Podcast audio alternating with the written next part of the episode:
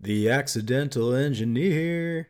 Welcome all. Max of the Accidental Engineer here. Today we have the pleasure of being joined by Konrad Iturbe. Did I get that right, Konrad? Yeah, you got it right. okay, cool. So Konrad, for our guests that don't know, is in Spain and is well known in the GoPro uh, action camera, digital camera, reverse engineering community. Uh, I came across Konrad because I'm a GoPro fan myself and uh, love to work with the video footage captured on there. And uh, Konrad's created a very popular uh, open source library for driving uh, GoPro cameras using Python called GoPro Py API. Uh, it's not an official GoPro library, so I'll, we should probably qualify that, but it's very useful. You can uh, turn on and off the, the camera remotely. You can turn on and off recording remotely. You can take photos. You can do all sorts of amazing stuff. I'll include a link in the show notes. Uh, but for people who are curious how you got into it, how did you get into it? How did you get into hacking cameras?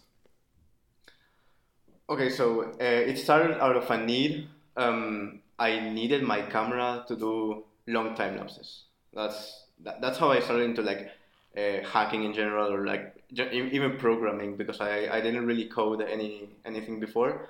Uh, so back in the day, in the Hero 2 days, uh, their cameras were pretty simple. You could you they could do time lapse but only photo. It didn't compile the time lapse into a video file like they do not they do now. Now uh, back in the day, they, they just took photos and the the intervals were uh, I guess were appropriate for like most of people, but uh, for me, I wanted to do a really long time lapse, like a month of uh, time lapse to even uh, a year to see how the seasons change and uh, that sort of stuff. I was really interested into doing that, uh, and I started looking uh, around on the internet, maybe see who who did this, and this was around the time when GoPro sort of bricked the Hero 2 they released a firmware update and they bricked a lot of cameras. People were really pissed, and their method of fixing it was actually uh, dropping an AutoExec file along with the firmware that would flash certain. Uh, I mean, they would uh, erase certain uh, section of the memory so that they could flash the firmware again and get the cameras working.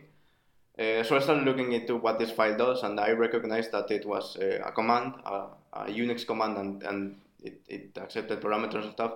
So I just wrote some simple echo uh, test and piping it into the SD card, and, and it worked. In the Hero 2, it worked.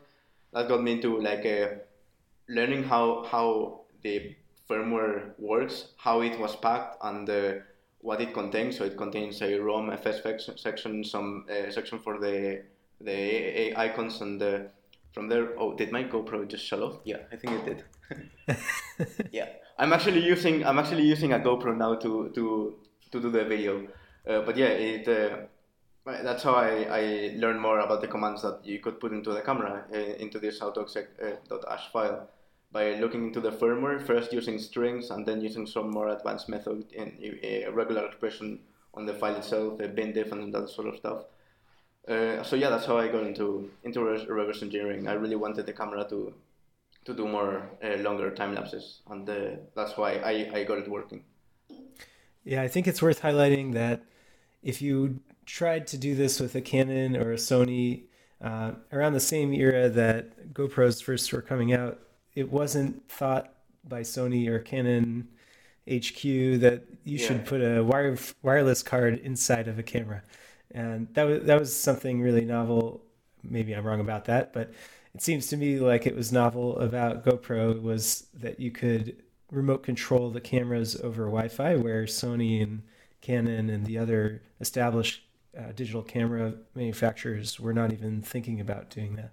Is that is that yeah. maybe one reason that you think you got into GoPro first? I know another reason is you're you're you like action cameras, and I totally agree with you on that front.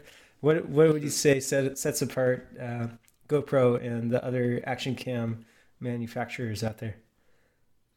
So, well, uh, like first of all, GoPro is already like a really established company, and the action camera manufacturers that want to compete, uh, like they need to either nail everything or they won't make it. Uh, see, for example, uh, Garmin. Uh, so Sony even tried to get into the action camera market with the long, long like, uh, more tubular cameras.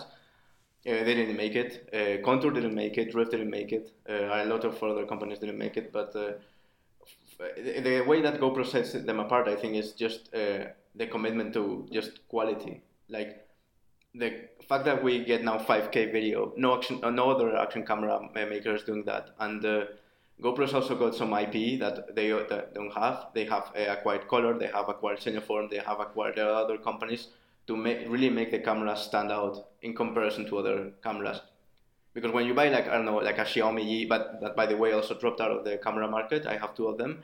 Um, the the quality is just not there uh, with the GoPro. Like uh, the stabilization is not there, the audio is not there, definitely not there. Um, even the integration with the app, the customer support, the mounts. Uh, so if you want to take a job at GoPro, you really have to excel in all of these parts. When when you mentioned that the the latest GoPro uh, supports capturing 5K resolution video, hmm. uh, for our audience that might not know the history of different resolution formats that are possible to capture on GoPros or digital cameras in general, what what uh what does buying a, a camera that captures 5K footage get you? Like what what is it that uh, if a competitor appeared and offered something with lower resolution capture like 4K, what what is it that 5K versus 4K really gets a consumer? Uh, because both you and I are consumer camera uh, yeah. buyers and owners. Uh, we don't make our life you know income off of the footage that we capture on our, on the GoPros yeah, that we own. So this is interesting because there are two sides of this. So resolution isn't everything. You see on Amazon, like if you search on action camera on Amazon, you see like uh, this camera has 4K 20 and it costs, uh, I mean 4K 30 or even 4K 20 and it costs, uh, I don't know, 30 US dollars or 40 US dollars. But the resolu- resolution isn't everything and by what I mean by capturing 5K is you can have 4K and uh, cropping on the on the sen- on the on the sensor. So you can have 4K and have a traditional uh, view of of the uh, uh like an analog view.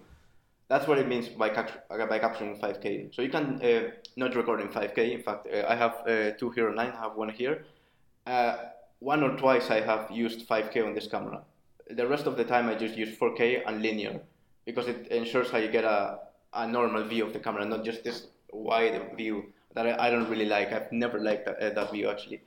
And uh, but yeah, and also 5K means you can just use the 5K video and drop it into the timeline and like crop in on areas that you want, and get it and still get a 4K output. And that's that, that's what's interesting.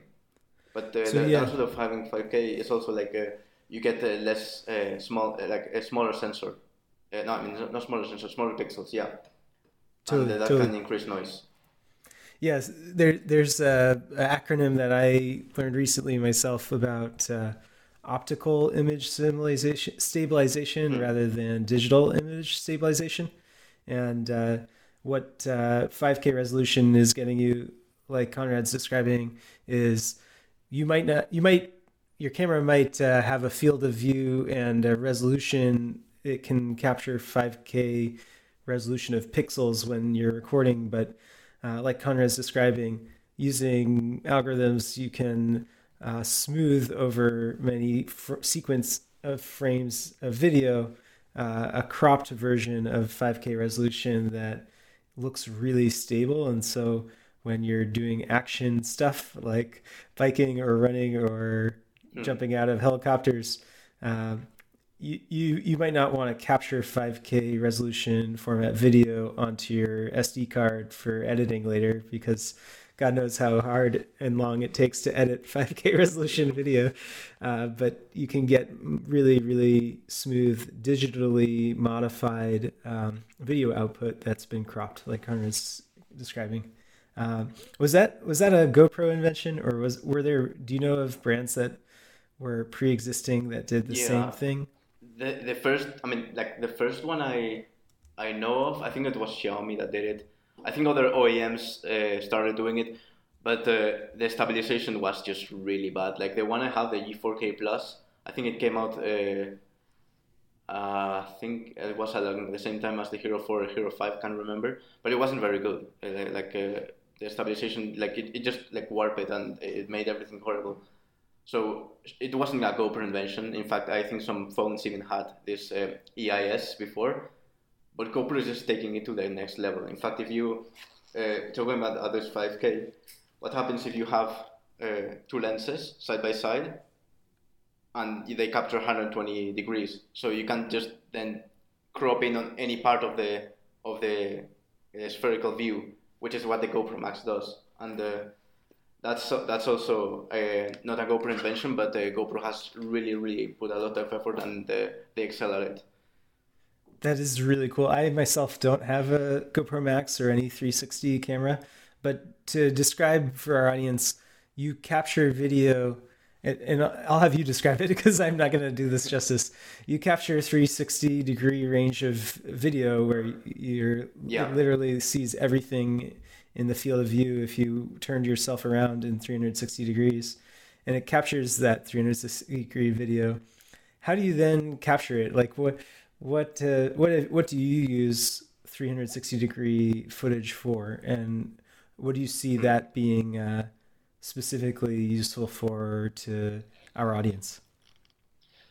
Well, I mean, 360 video, uh, degree video uh, existed for I think like I don't know a long time, and uh, uh, people started used it in the past for tours like or even photos for Google Maps and, and that sort of stuff so it it wasn't uh, meant for uh, like traditional shooting. 360 cameras were just used for literally 360 shooting. So even to watch it on a on a VR headset on, or put it on Google Maps. But uh, what is really cool for like a typical audience is you can record the 360, the 360 video on a GoPro Max or on a, any other 360 camera, and then export a section of that of that, of that video, and uh, it can be any section that the lens that the two lenses have captured. So you could like record in the front and then record in the back. So, for instance, one thing I did is I put it on, on the dashboard of my car and I recorded uh, what, what, what I was seeing, what my like the front of the car, and then I also recorded me driving and put them side by side, and that that was pretty cool. And another thing I did was uh, because the lenses like don't miss really any spot. I, I, as long as you don't put anything in front of the camera and or you just put it in between the seams, um, it records it, and this creates an effect where you can just uh, put a stick uh, like uh, uh below the camera, and the stick won't appear because it's in between the seams, and that just gives a really really uh, th- third person view of, of you if you hold the stick in front of you, and I used it uh, for par- paragliding. Yeah, it allows you to make decisions about where you want your camera oriented after recording rather than at the time of recording, everyone's used to the sensation of wanting to uh, frame your camera on what you want your camera focusing on. But yeah, like you're saying, the 360 camera that offloads that decision making to later when you're uh, wanting yeah. to edit and maybe modify. Oh, we were looking at the cow. We should have been looking at the person crashing their car. yeah, you don't have to aim the camera at anything. The, cam- the, the camera records everything, and later you, you aim where you want. So you, you were describing how you first got into uh, digging into the internals of the camera when when the Hero Two, I think you mentioned, was bricked by a software update. Uh, as is, for people who are familiar with software engineering, uh, there there are APIs that the cameras expose um, via Wi-Fi network, and to to give a, a ten thousand foot view. Uh, how how did you learn about these APIs? What are what what does the the specifications of those APIs kind of look like? Do they have uh, a handful of URLs that are uh, yeah. queryable via HTTP? Like, are they authenticated in some way? How how complex is their APIs? Well, they're not uh, complex uh, at all. There's no authentication. So once you connect to the Go, uh, Wi-Fi of the GoPro, you just uh, query uh, the, there's a static, a static IP that's 10.5.5.9, and then there are just uh, get paths that you can query, and they, they will execute and return a, a JSON message. That's on the Hero 4 and later cameras, and these APIs can be uh, sniffed using uh, like Wireshark or packet capture or pretty much anything that uh, supports uh, man, man email attack for a Wi-Fi network. Uh, I, I use a lot of uh, Wireshark for this sort of stuff, and it's it's not HTTPS, so it's just plain HTTP and can be intercepted easily. And the structure pretty much follows what is described on the manifest that GoPro also exposed and with this manifest you can get all the commands and, and know what's what to query when you want to change a setting and, and that's this sort of stuff. So it's, it's pretty easy really. So one of the things that I, I was so I was surprised I came to GoPro cameras very late in the game uh, or action cameras. I, I only started playing with them a few years back. And I'm shocked at how uh, short their battery lives are this might not actually be yeah. unique to GoPro cameras but uh, for audience that don't know, when you capture video on a GoPro camera, even the latest ones, uh, regardless of resolution that you're capturing video, they last about one hour. I mean, that's that's a rough estimate, but uh, there's got to be a lot of uh, when you're out in the field and walking around. You got to be careful of your battery management, or or bring up bring a, a backup battery, or capture footage carefully. Uh, so how how do you deal with this issue, Konrad? I, I know you do oh, yeah. a lot of time lapse, yeah. and uh, the next topic we talk about, which is getting footage and clips off of cameras, is is also power intensive. So how how do you cope with it? Do you carry around four batteries? Yeah, I actually okay. So I have uh, four batteries for the Hero Seven. I ordered three more for the Hero Nine. I have two extra for the uh, Max, and so in total three and but basically what I did for what I, what I use for uh, getting uh, more battery life of the GoPro, this like uh, it can be applied to pretty much any GoPro, is turn voice capture, I mean voice com- command off. We don't, I, don't really need voice co- control. I can just uh, toggle the camera manually. Leave wireless connections on. That's Bluetooth and Wi-Fi, unless explicitly necessary. So if you're controlling the camera and you need to, to control it or offload it, yeah, you can use it. But uh, when you're out shooting, you don't I guess you don't need Wi-Fi unless you need to aim, use your phone to aim. But uh, if it's if it's not critical to use Wi-Fi, just leave it off. And uh, then what I like to use is just uh, shoot at a lower resolution. I, I usually shoot at 2.7K or even 1080. And uh, yeah, I guess those are tips. In cold scenarios, uh, it I think it helps to put it in some sort of um, uh, I don't know housing like I have here. It's a silicon housing for the for, for the Hero 9 uh, because cold temperatures do reduce the battery life. When uh, it comes to using uh, external power supply, do you have any kind of like a Mophie device or external USB C that you can plug into the camera that gets you excuse me, gets you more battery life than the than a single GoPro battery, if you know what I mean. Yeah, yeah. So I have I, I have uh, two battery banks just for GoPros. In fact, I'm using one right now for the for the Hero Seven.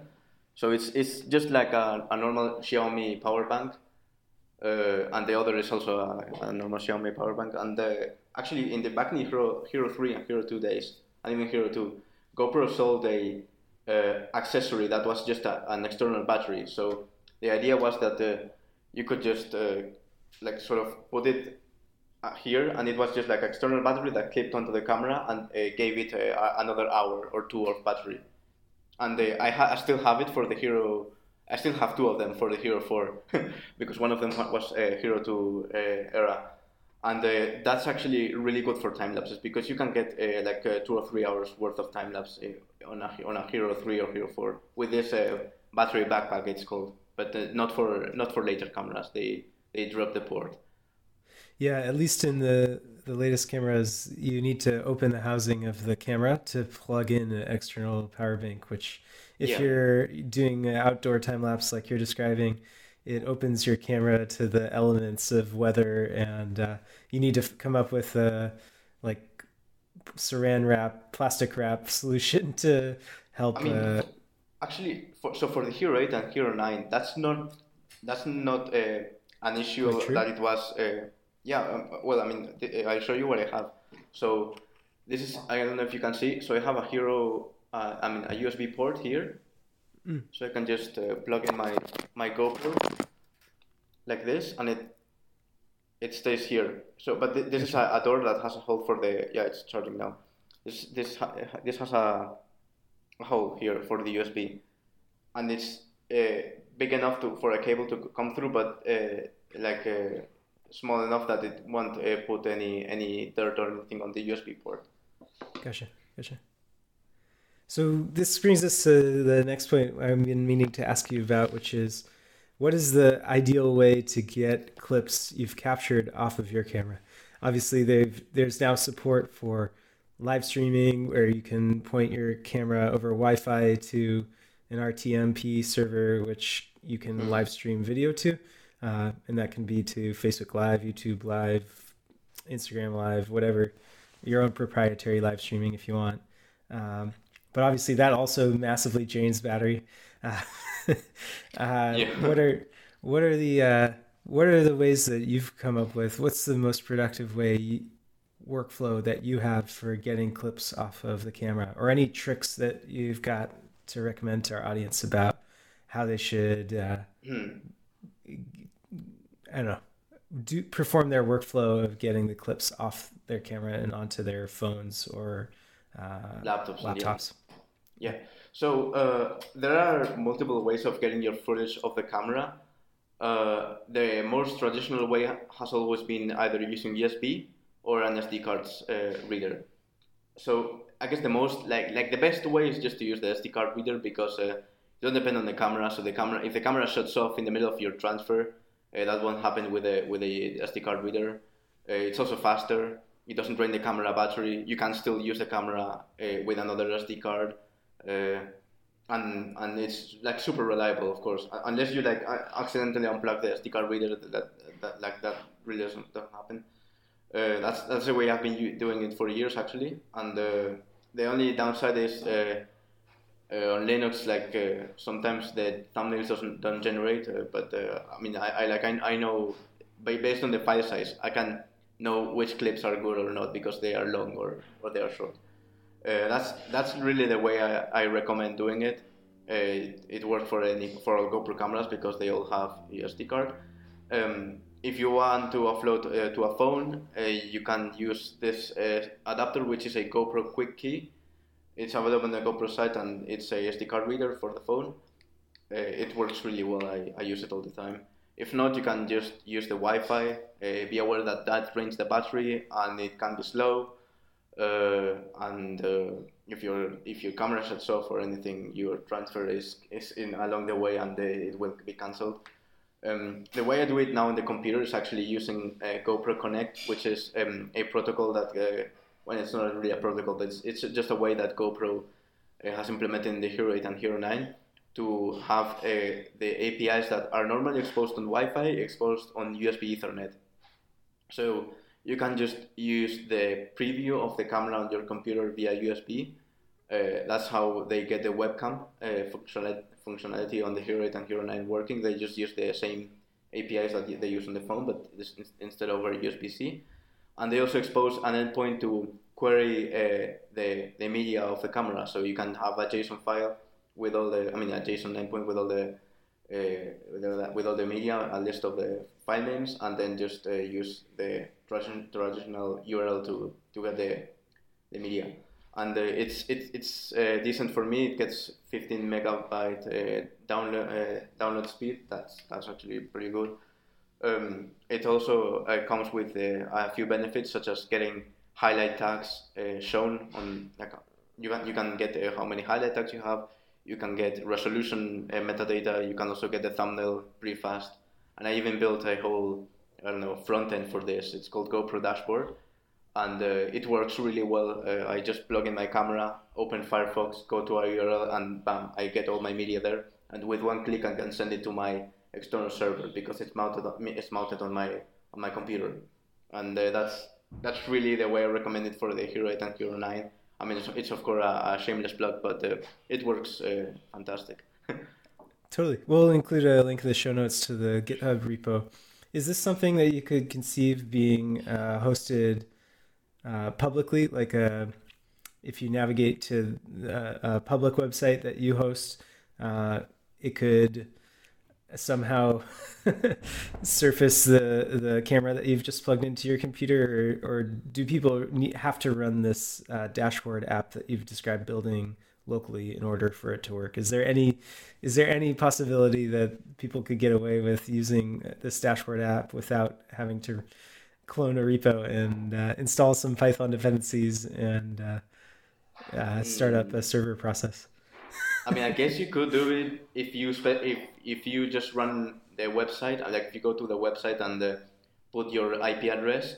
Uh, the Python is just because I have a Python API as you described, but you could do it with a, a JavaScript on the front end. Like it, it can query the, the pictures and everything. So yeah, it could be done on the front end as well on a just HTML and JavaScript. Uh, but I prefer using. But the, I mean, the advantage of, of having the repository cloned and having this program running with this Flask app is that you can just send commands to the Py, to the Python file and to the Python program, and it it can write into your hard drive. That's why I like it because I, it can write into my external server here, my, my external storage drive. Yeah. Gotcha. That's gotcha. something you cannot do with the with the with this uh, with only the website. Totally, totally. I know this is a big issue of getting clips off cameras for GoPro because I remember reading some statistic a few years back that 95% of footage captured on GoPros never comes off the GoPro.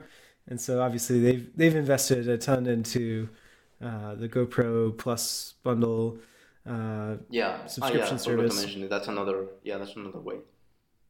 Yeah, yeah.